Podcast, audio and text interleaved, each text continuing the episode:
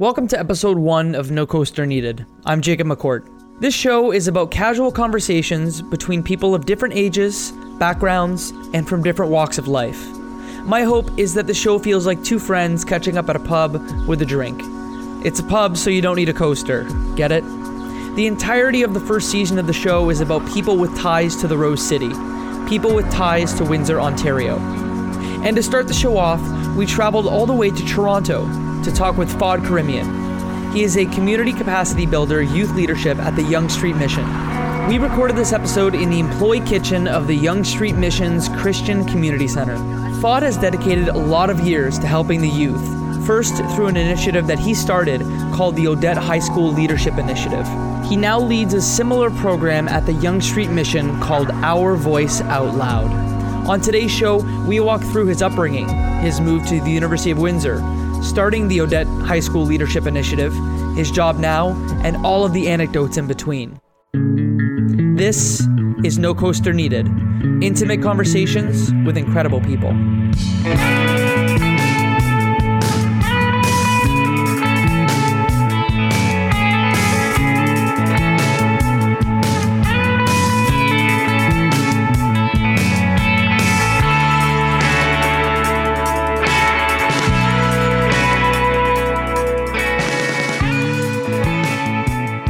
Grew up in Burlington, right? So, funny story. Um, no, I was born in Etobicoke. Um, I was like the military family without the military. And what I mean by that is we moved around a lot. So I was in Richmond Hill for the first three, four years. Then we moved to Toronto. Then we went to Mississauga. Then I ended up in high school in Burlington, and I was there for majority of my my older years. And then I went to Windsor. Now, tell us what you were like in high school. You mentioned something earlier when I was watching you give a presentation in front of some of your kids, and I want to hear about some of the things that you went through when you were when you were in high school. Yeah, so high school was one of my toughest toughest part of my life. Um and and I'm very I'm very honest about it. It, it I was a type of guy who was very reserved. People used to bully me to the point where I just didn't feel that I had value to give others. Um, I would fail myself on presentations. I would always talk back to people because I always felt the need to stand up for myself because I just I, I was targeted a lot. Um, there were moments where teachers put a lot of pressure on me and, and, and made me feel like I would never get to a certain point that other students would, which is to go to university. Um, and like grade nine and 10, I was that kid in the room that would always make people laugh, um, but never would pay attention in class. Um, but I was still the funny guy. Um, so I got a lot of respect from the students, but it just got to the point where I just didn't believe in myself as a person. And it made my high school very challenging. So you kind of said it. You were the class clown. Was there a point in your high school career where that changed? Yeah. Um, grade nine, I was in locally developed math, which is less than college for everyone listening. Um, I was told that I wasn't going to go to university. Grade nine and ten, I started de- I started developing a little bit more confidence in myself. Um, I was still rocky, um, and what I mean by that is I was still on the fence of good kid versus bad kid, whatever you want to define good and bad. Um, then in grade ten, I ended up doing college courses. Then in grade eleven, I still remember it. His name is Mr. Barbati, and uh, he sat me down and he was a high school teacher of mine. He taught leadership. And he said to me, he said, I know you deal with a lot of challenges in your life, and I know it's not easy for you, but you have so much to offer if you just believed in yourself more, you would be amazed at what you can accomplish. And when you hear stuff like that as a kid, you're just like, well, this is ridiculous. Like, who, first of all, where did you read that? What cereal box did it come off of? And you're just like, what? But now, as a man, as an adult, I'm just like, no, it was real because that day after he said that, my life changed. Have you had a chance to thank him? Absolutely. Actually, cool story about that. I started a program in Windsor, and I got to take that program in Windsor back to my high school in Burlington and do it for his class and for my other teacher. And when I went back to my high school, it was hard because I was walking through the halls, right? And I would see places where I would get bullied. But then I walked by his class and I, and I, and I saw him and he saw me and he he comes outside. He's like, just from your smile, I knew it was you. And I came out and I was like, listen, I didn't tell you this at all then because I was a kid, but as uh, now, I just want to thank you because you were a major reason for why I turned into the man that I turned into. And I'm super grateful for it. And I hope the classes that you continue to teach, which he is, you're able to give that message to them and support them the way you did me because there are a lot of kids that are like me and with social anxiety. There are a lot of kids with no confidence. They just need to hear it that they mean something. And that power that that you mean something will change their life. It might not be that moment you said it to them. It could be 2 years from now, but it will. It will impact. Your first major was business. Absolutely. How long were you in business for? Uh good question. About a year and a half. Okay, so just so so I understand the timeline, you were in business, then you went to social work, and then you went back to business. Yep, Okay, that's exactly what happened.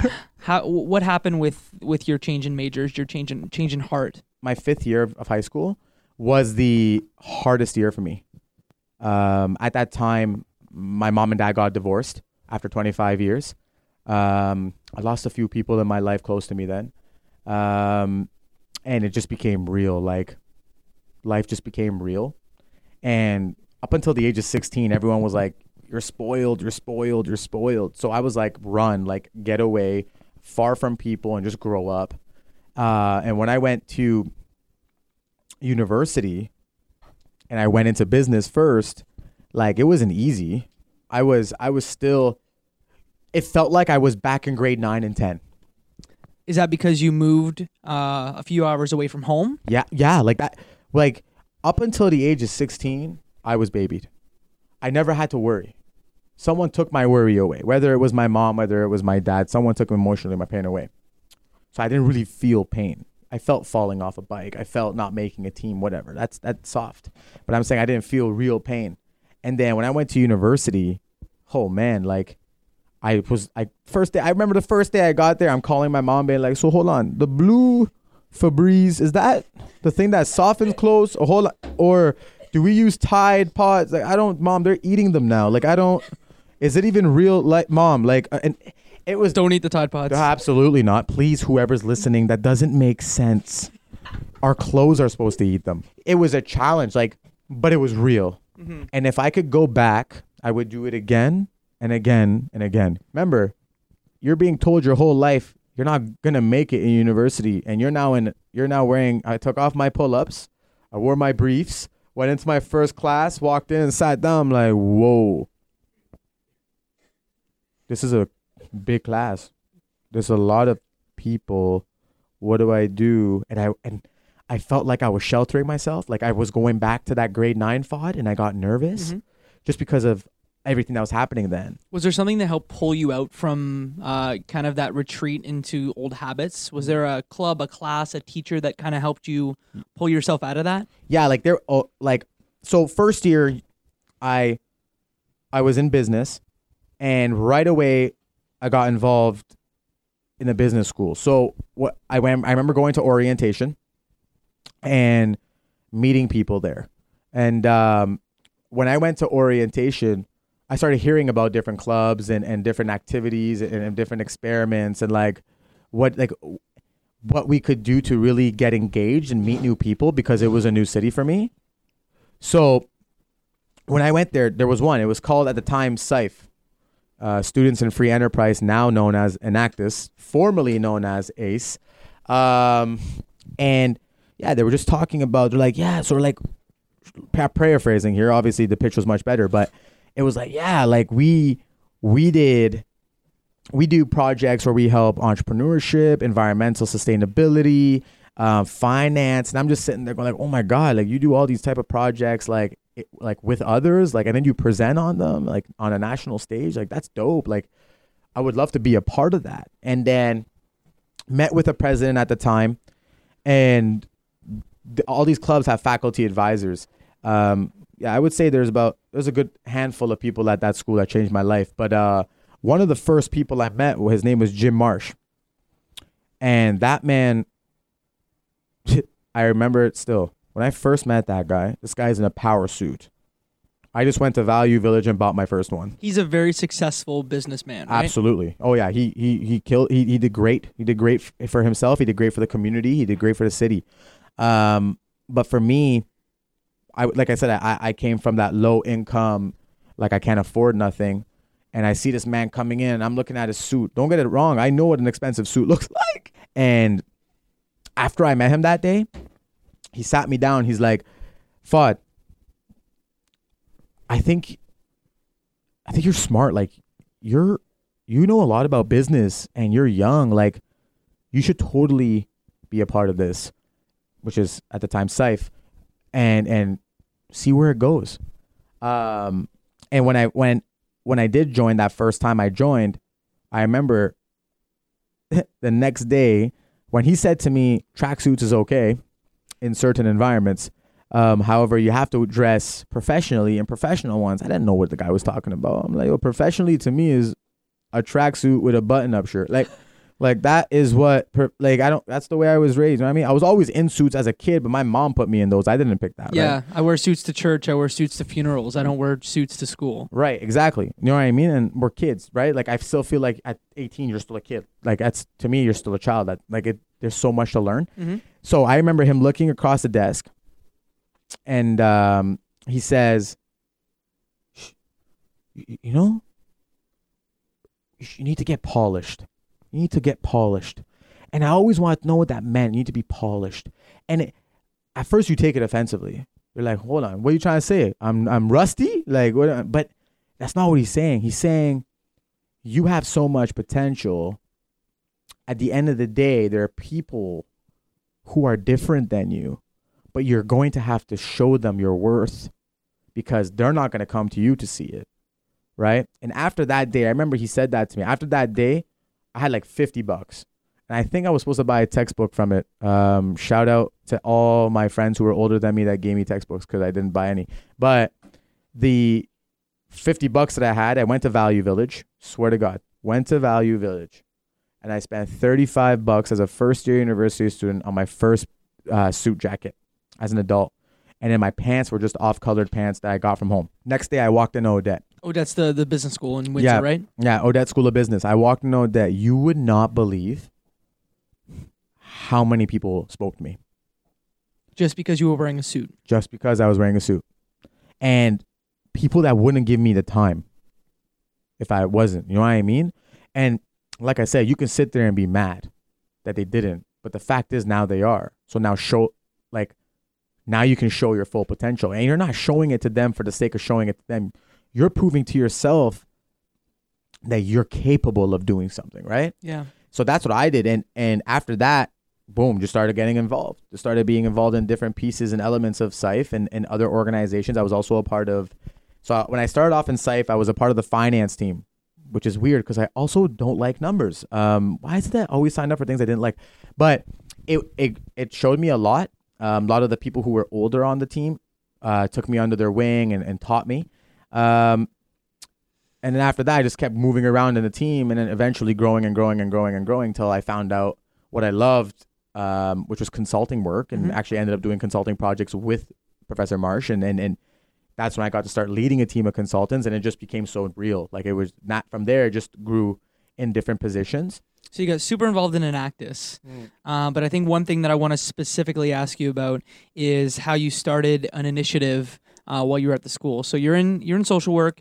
You transfer out of social work back into business, Yeah. So and you start the Odette High School Leadership Initiative. Can you tell me about that? Yes. So, real quick before I go into that, when I went to social work, I sat there, same professor, Marsh. I said, Sir, I'm going to social work. And um, I'm going to be very honest with you. I went into social work for one reason and one reason only. Um, I had a family member of mine who was sexually assaulted um, at the time. And uh, I just felt like I could do a lot more for other victims that I couldn't do for my family member growing up. So that's why I switched to social work. See, I didn't tell a lot of people that at the time because, like I said, I wasn't confident in myself to talk like that. Like I couldn't put myself in vulnerable situations when people don't like when already I'm trying to prove myself. Now I'm just like, yeah, I'm just that's what it was. Like I I switched only for that. I don't even I don't even remember what classes I took in social work. But I did great, but it was just that there was that passion side. And then um second year nearing the end of my second year, just did a couple semesters of social work. I sit down with Professor Marsh and he's like, listen, man. he's like, you need to come back to business. Like, why did you leave? Like, we like we want you here. The dean wants you here. Like, hey, you spent ninety five percent of your time in that building. I absolutely did. Like, I'm pretty sure I could have paid rent at to Odette. Like, it was that ridiculous. Like, I was sleeping there. Like, there were days where the cleaners would walk in and be like, hold on you know, you can leave. It's Saturday, right? I'm like, no, no, I got to finish all my economics assignments on one day. I can't, right? Like, that's the, and that's, and, and yeah, like I invested my life there. Like, but before I went back into business and before I started this OHLI initiative, to me, one of my, one of the scariest things happened for me. And I ended up collapsing in the business school. And, um, I remember, uh, actually, you were there. Um, and they called my friends called 911 uh, ambulance came and picked me up. They diagnosed it at the time as a stress-induced heart attack. I didn't find out till le- sorry years later that it was a virus that was around my chest but at the time it was a stress-induced heart attack. Was in a cardiac care unit for a week and i met a man and his name was like john or something like that. F- swear to god this is in a ccu which is cardiac care unit. 65 year old man. I'm the only 20 year old in this wing. John my roommate at night he woke up and he's like, Fudd, what like what are you doing in school? And he said social work. He he said mm, like he ended up saying, Oh. And I'm like, Oh, why'd you say oh? Like I'm now I'm interested and fascinated to know why he said oh when I said social work. He's like, because I'm a social worker. And then Come on. Swear to God. Wouldn't lie to you. Like I like it was weird. Like I I was first of all, I'm alone in a hospital bed at like 19. I'm like drugged up. I was on a heart monitor. And things were going off, and I get uncomfortable in hospitals. I tried to escape once, but then every nurse I had was the size of a mountain.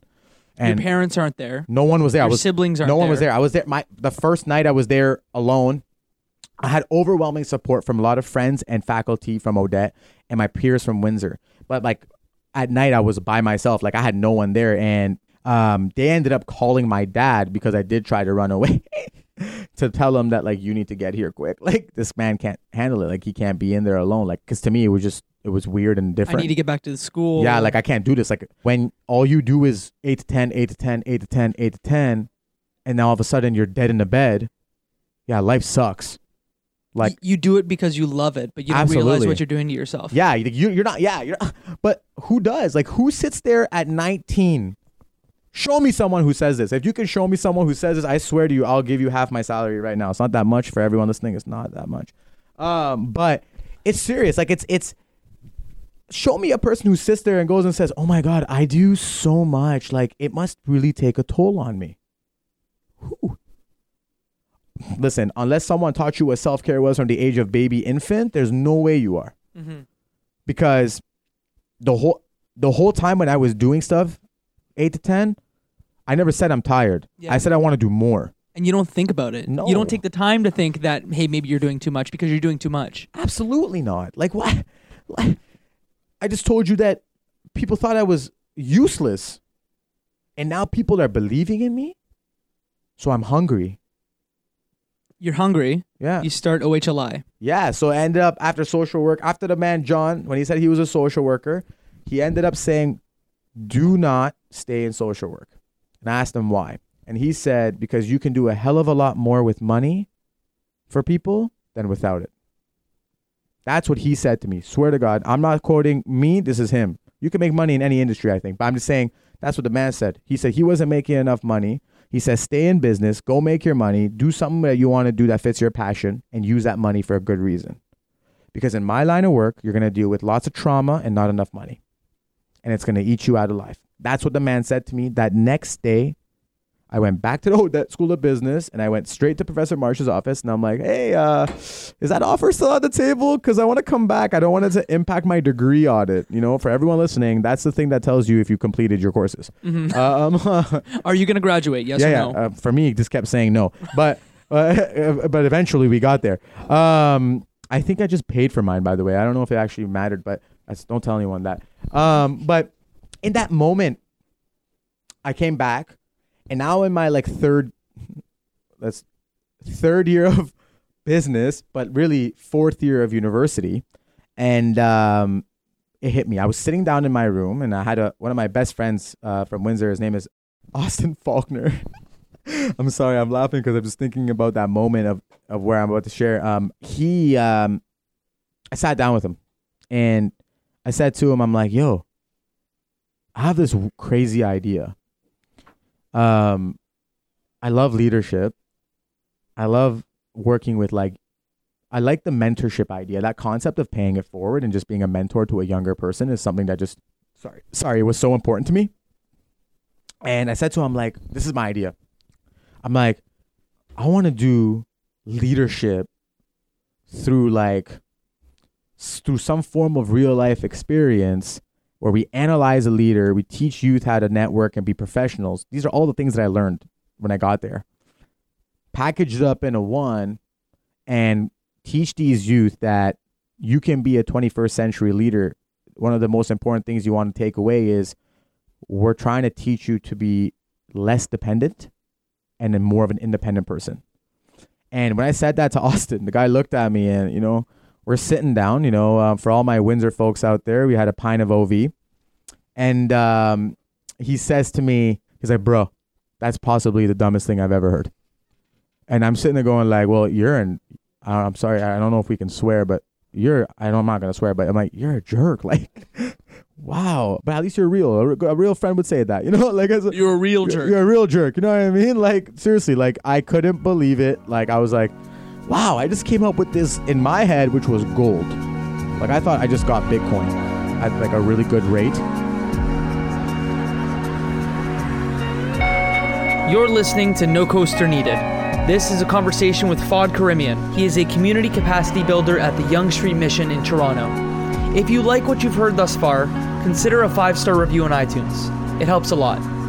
So Fod worked on his pitch. He finally got a thumbs up from his friend Austin, so he decided to pitch the Odette High School Leadership Initiative to someone else.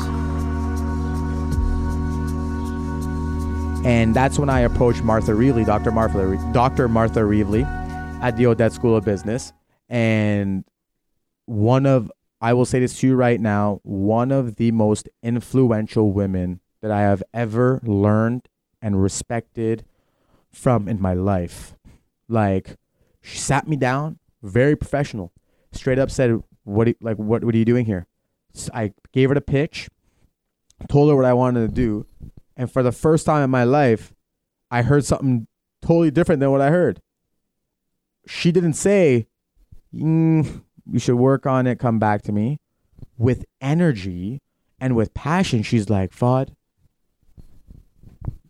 you're beautiful. This is beautiful. I would love to work with you on this." And she just kept saying things like, "Like you have a beautiful soul," and that's the type of person she was. Like as much as she's a professional doctor and, and has a doctorate in leadership, she just made you feel like you just uh, like I just won the lottery. Like I honestly wanted to go outside and be like, let's spend all my OSAP. I just won the lottery, right? But So $14. We're yeah, going to spend the um, $14. give or take. That was pretty much what was left after all the expenses, um, except textbooks. I'm just gonna be honest. I didn't get those. Um, I did well without them. Um, but she sat there and said, "You're ridiculous. Like that's not gonna like." Sorry, she sat there and said she polar opposite of what others said. She didn't say you're ridiculous. She said, "You got it. Like let's build it together." Worked out some kinks. Fast forward a little bit. Now I get sent to the boss man, the dean the dean of the Odette School of Business, and now I'm more nervous. But it was great. Like I walked in there, told him about the idea, and he's like, "Hey, it fits." I uh, I'm like, "Sir, um, can I get a budget?" And I remember at the time, this was like I said, it was a pilot project. It it wasn't. We didn't even know what it was called. It was just this Oli thing.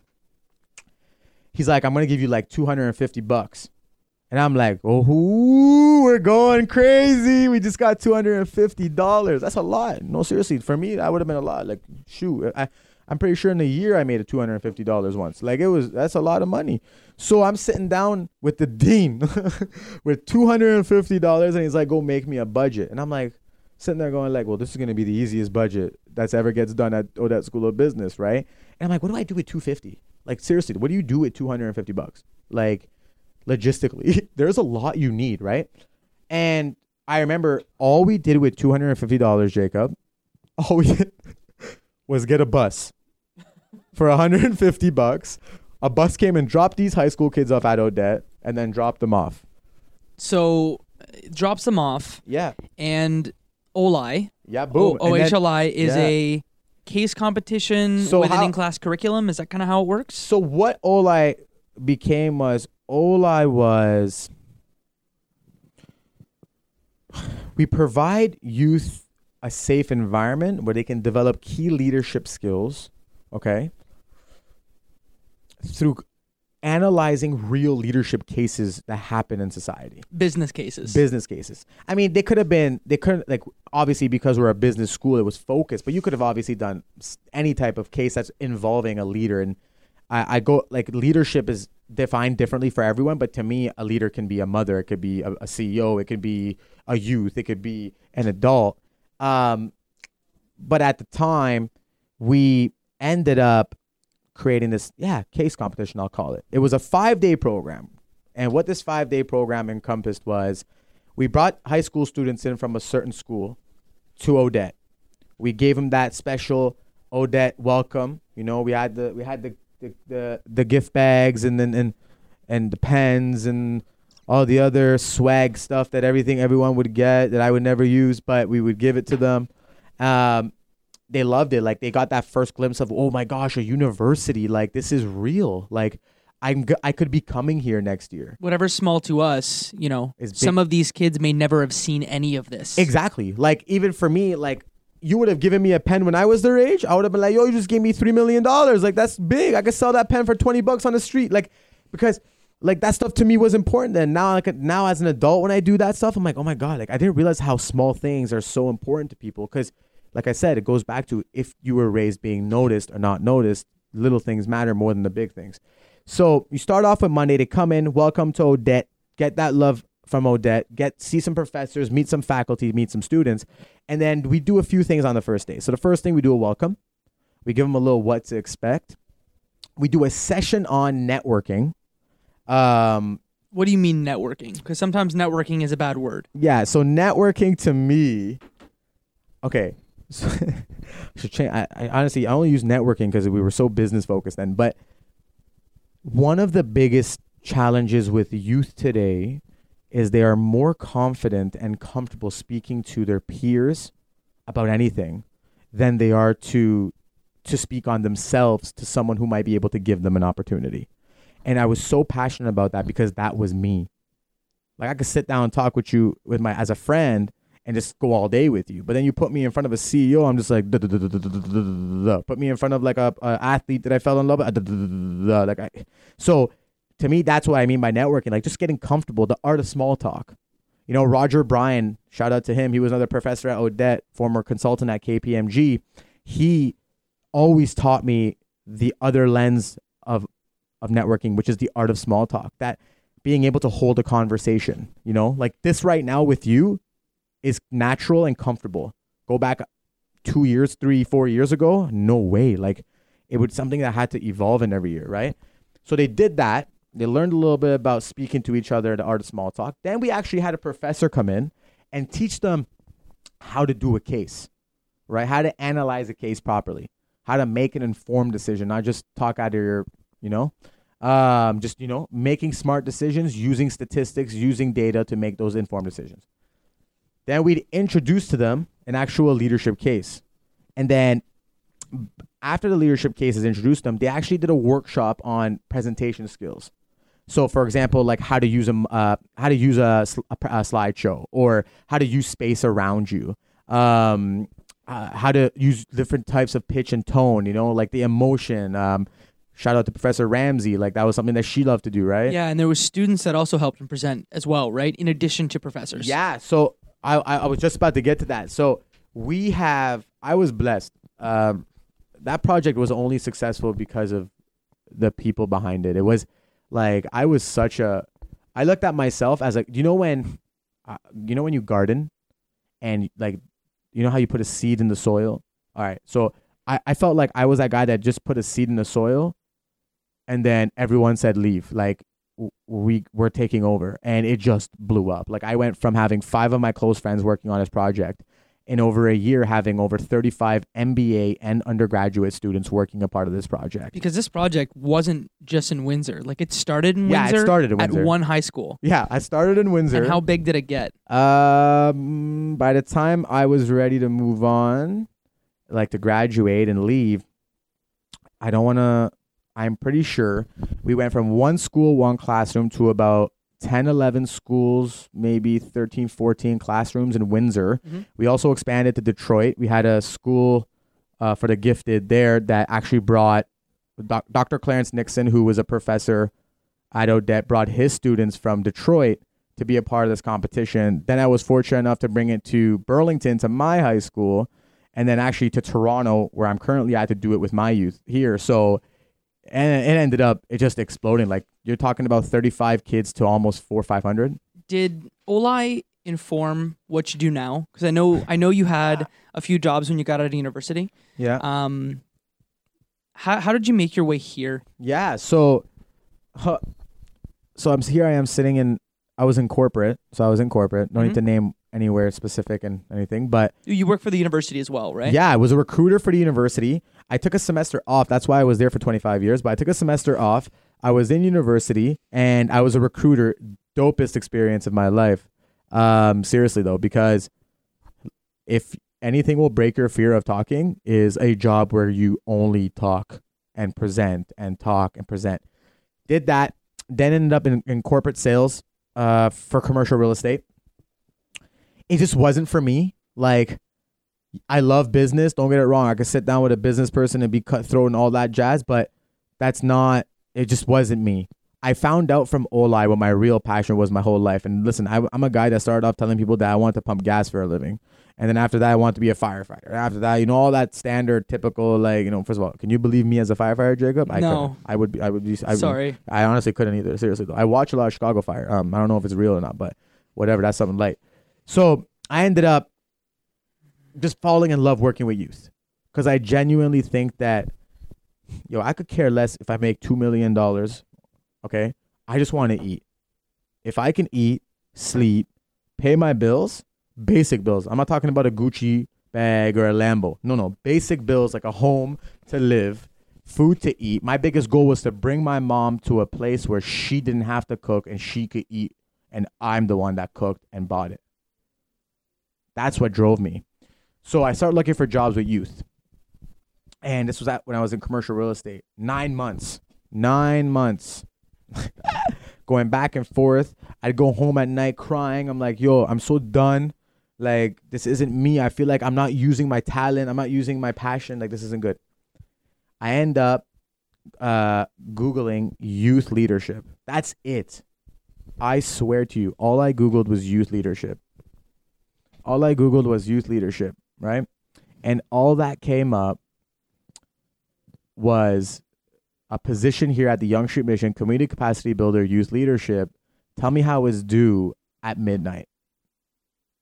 And this was like, I don't know, twelve thirty. That's serendipity. Yeah, I'm telling you, it's something. I don't know. That's a big word you just used, but it is something. I am uh, serendipity. I don't even know what you just. You just what is that? But it was chance. It was it was chance. I think I know what serendipity is, Jacob. Jeez, oh my gosh!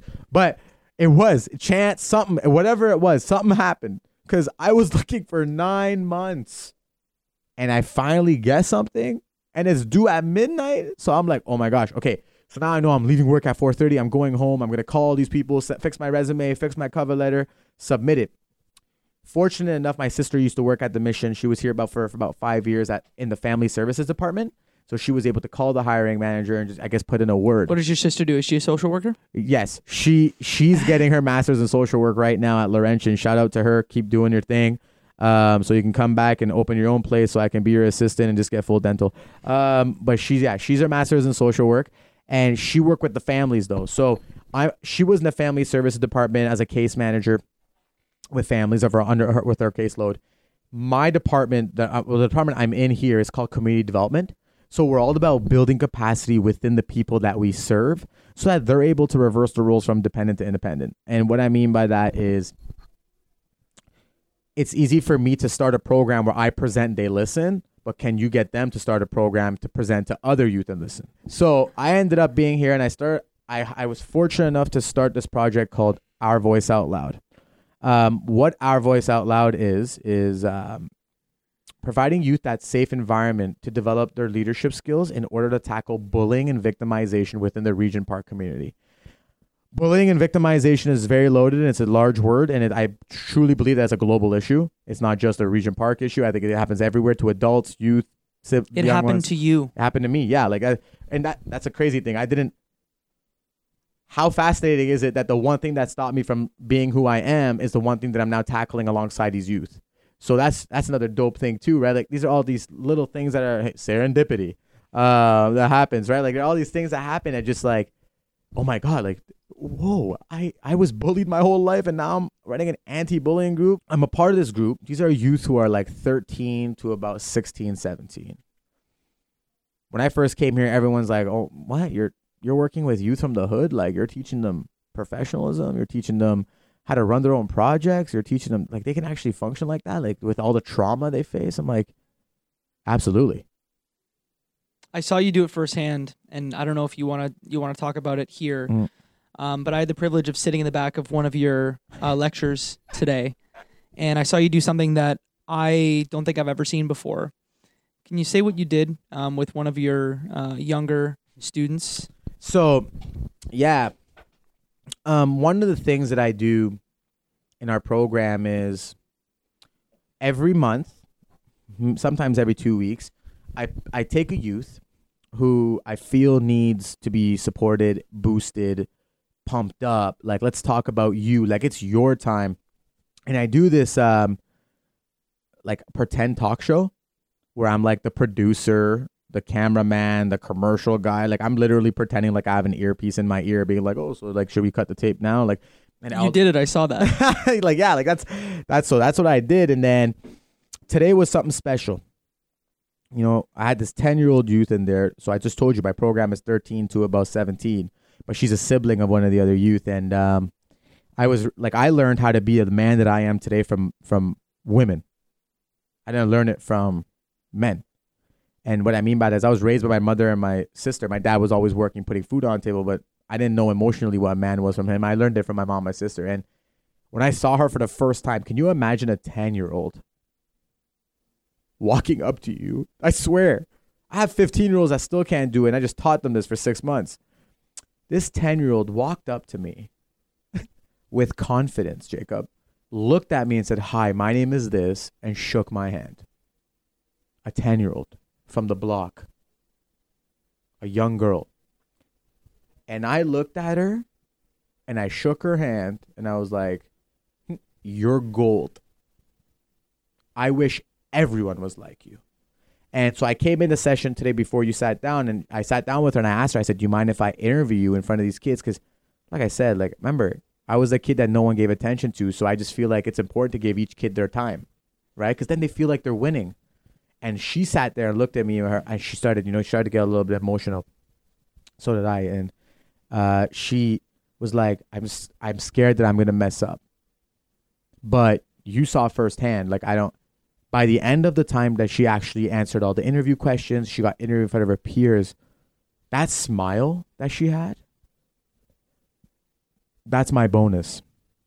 She killed it. She absolutely killed it. Absolutely. A 10 year old? Come on, man. How many people? I just told you 32 year olds can't talk in public to each other. And a 10 year old just sat there telling me that she's super nervous to present in front of people. And in 10 minutes, she just presented in front of 20 people. That she, like, half of them that she doesn't even know. Right. And that, so that, and that's what we do. Like, we do these interview series where we just, we bring one of our team members up, we, we make them feel great because they deserve it. Mm-hmm. Not just you're, you're great. No, they deserve it. So, so two more questions. Yeah. You work with a lot of different people. Yeah. Uh, school admins. You work with teachers. You work with parents. You work with volunteers. What's your favorite part of the job? The kids. Definitely the kids. Like, I honestly hang out with these kids more than I hang out with my friends. I hang out with these kids more than I hang out with my family. Um, I I like if you really know me as a person and you have like you have to really like I'm not open like you have to really know me as a person. I live my life with family love. I give my my friends family love. I give family family love. I don't dictate family by blood. And these kids are more than just a youth, more than just more than just a youth, right? These these these guys are guys and girls are like one of my single sources of inspiration every morning. I don't, you know, I got asked one time, "Who's your boss?" and I said my youth. I actually have a boss. I hope he doesn't hear this and gets mad, but it, I said my youth because could you imagine you're a guy growing up you never had someone like who i am for them now which is like a little a big brother like i gotta be a sister sometimes a brother a mother a father a youth worker a security guard like it, it's a lot of hats right but this isn't lids you know like i'm not supposed to have that many ads. so i'm sitting i'm sitting there now, I want you to imagine this. My whole life, I was bullied. I was a loser. No one looked up to me. No one talked to me. No one gave me the time of day. I was judged. I was this. I was that. I was colored. Whatever. Every you could go all day on, on all day on it. There was always something that differentiated me in a negative way from everyone. But now I want you to imagine. Fast forward. It's now three thirty. School's about to get out. Right, and I'm sitting in my office, and you know those doors. Like I have to paint this picture because it's a podcast. But you know, like you know the doors that have those like glass you know what I'm talking about? Yeah, I do. Uh, do you know how to explain that? Like, how do you actually talk about that? Like, how would you explain that? What would you call A that? door with glass. All right. First of all, don't make it seem that easy. so yeah, so there was a door with glass, as per Jacob, and um, can you believe this? A kid looking through the glass, wanting to see me, and I don't know what to tell you, man, but that is the realest thing I've ever probably said. Because the fact that you matter, the fact that the first thing these kids want to do after school is come see you. they were just in prison for eight hours in school, doing things they don't want to do. They don't even go home to their parents. They don't go home to their siblings. They don't even want to chill with their friends on the block. They want to be here. They want to hang yeah, they're my single source. I, I get to be a 15 year old with them. I get to be an adult with them. I will always have their back. I will always fight for these kids because I, I invest in them and I invest beyond my job description. Mhm. Because to me, authentic, you want to build leaders, you have to give each other authentic love. Volunteerism in the youth seems incredibly important to you. Yep. Uh, you've said so here. You've said so otherwise. I don't know how many times I hear you either texting or posting the youth, the youth. How would you encourage others to give back, especially to those that are younger than them? So, straight up,